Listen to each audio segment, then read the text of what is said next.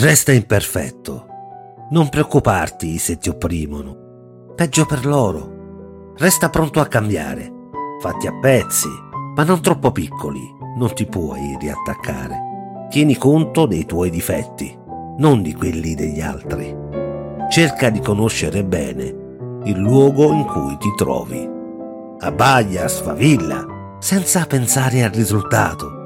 Bada all'attimo e all'impressione non trattenerti troppo, non farti il nido. Fai molto sesso, specialmente quando non ti sembra il caso.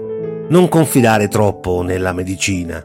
Ci sono malattie che sono pericolose solo quando sai di averle. Sappi che i poeti sono più forti dei politici e anche dei mafiosi, ma non lo sanno. Non sanno che può vivere solo chi ha le zanne di un animale nella carne.